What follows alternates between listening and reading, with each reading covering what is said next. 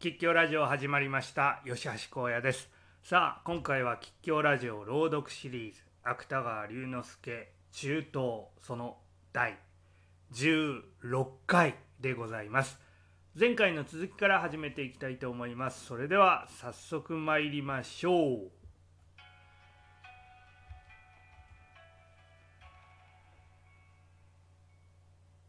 羅生門の夜はまだ明けない。下から見ると冷たく梅雨を置いたイラカや荷塗りの剥げた欄干に傾きかかった月の光がいざよいながら残っている。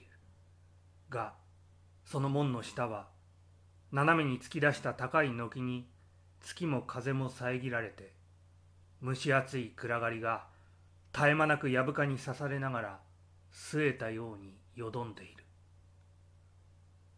東方岩の屋敷から引き上げてきた中東の一軍はその闇の中にかすかな松明の火を巡りながら三三五五あるいは立ちあるいは不死あるいは丸柱の寝型にうずくまってさっきからそれぞれ怪我の手当てに忙しい。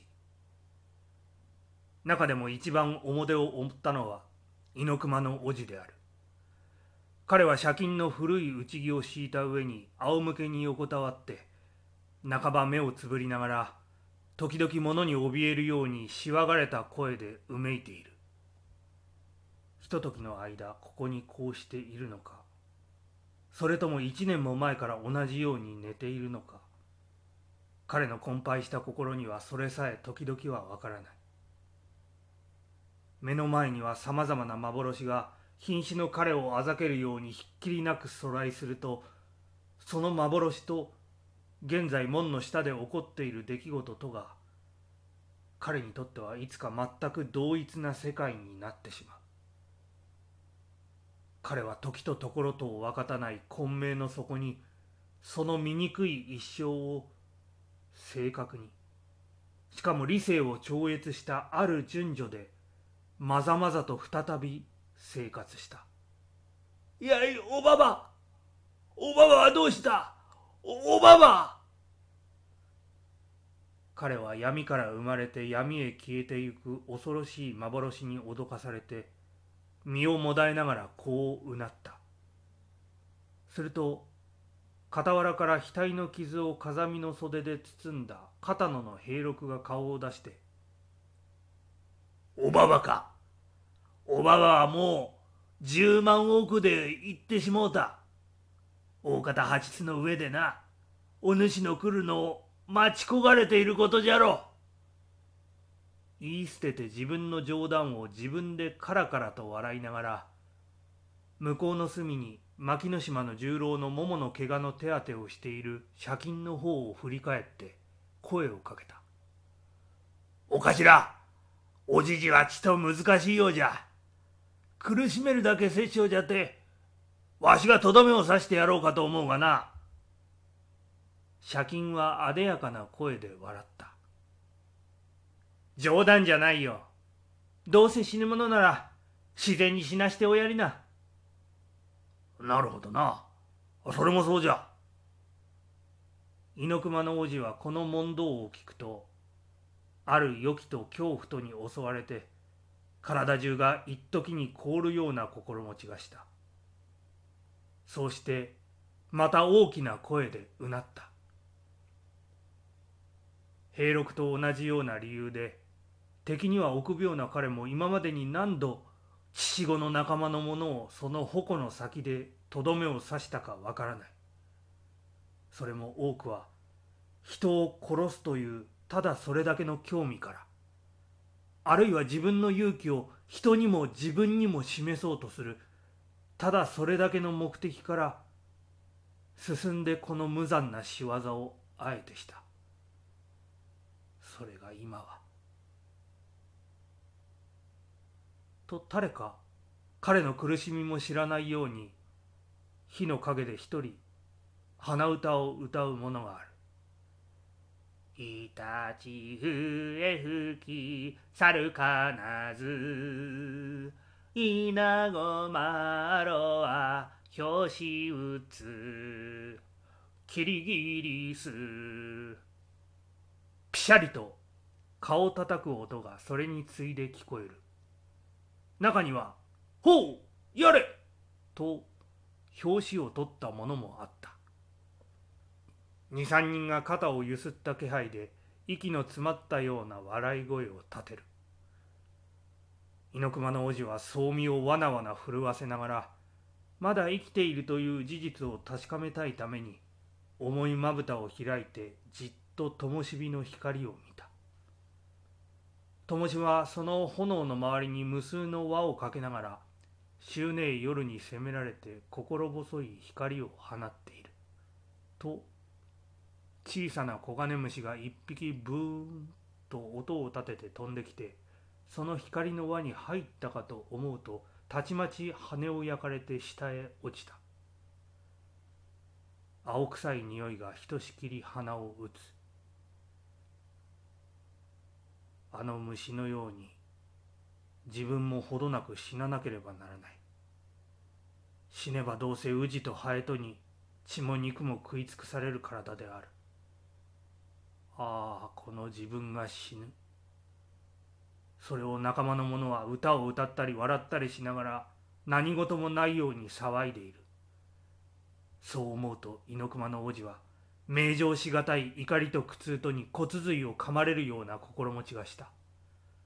そしてそれとともになんだかろくろのように止めどなく回っているものが火花を飛ばしながら目の前へ降りてくるような心持ちがした。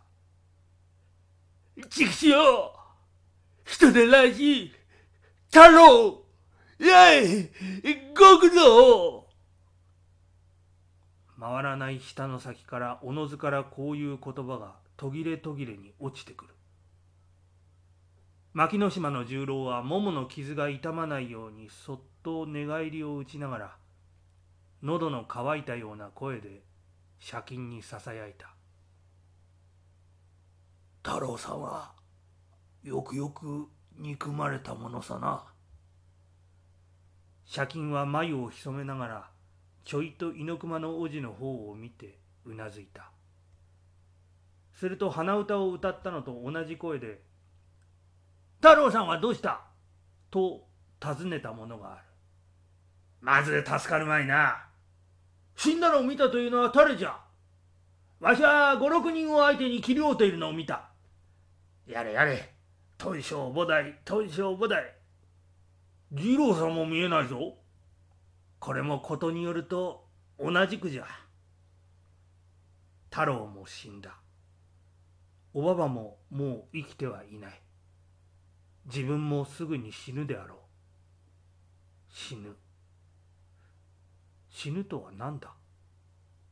何にしても自分は死にたくない。が死ぬ。虫のように何の造作もなく死んでしまう。こんな取り留めのない考えが闇の中に泣いている藪かのように四方八方から意地悪く心を刺してくる。猪熊の王子は形のない気味の悪い死が辛抱強く荷塗りの柱の向こうにじっと自分の息を伺っているのを感じた。残酷に。しかもまた落ち着いて自分の苦痛を眺めているのを感じた。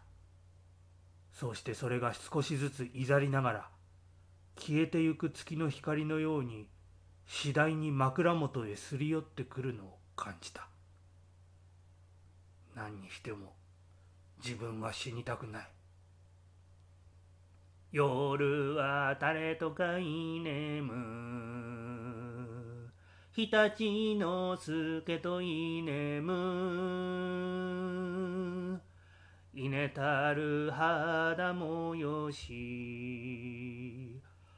男山の峰のもみじばさぞ名は立つや。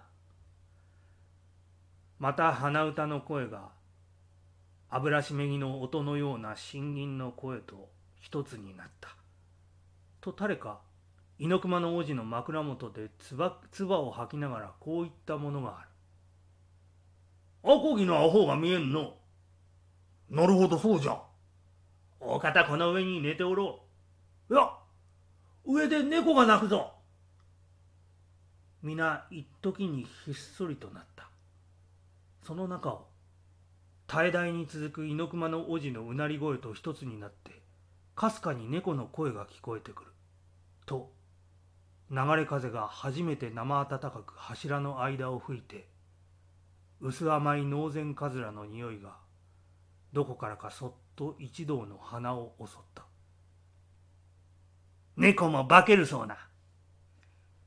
アコギの相手には猫の化けた老いぼれが相当じゃよ。すると借金が絹ずれの音をさせてたしなめるようにこう言った。猫じゃないよ。ちょっと誰か行って見てきておくれ。声に応じて片野の兵六が太刀の鞘を柱にぶっつけながら立ち上がった。牢城に通うはしごは二十いくつの段を刻んでその柱の向こうにかかっている。一同は理由のない不安に襲われてしばらくは誰も口を閉ざしてしまった。その間をただノウゼンカズラの匂いのする風がまたしてもかすかに通り抜けるとたちまち牢城で兵六の何かわめく声がした。そうしてほどなく急いではしごを降りてくる足音が慌ただしく重苦しい闇をかき乱した。ただごとではない。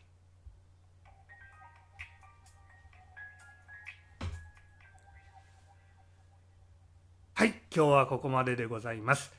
さあいよいよ大詰めでございます。次回をお楽しみに。それでは今日はこの辺でさようなら。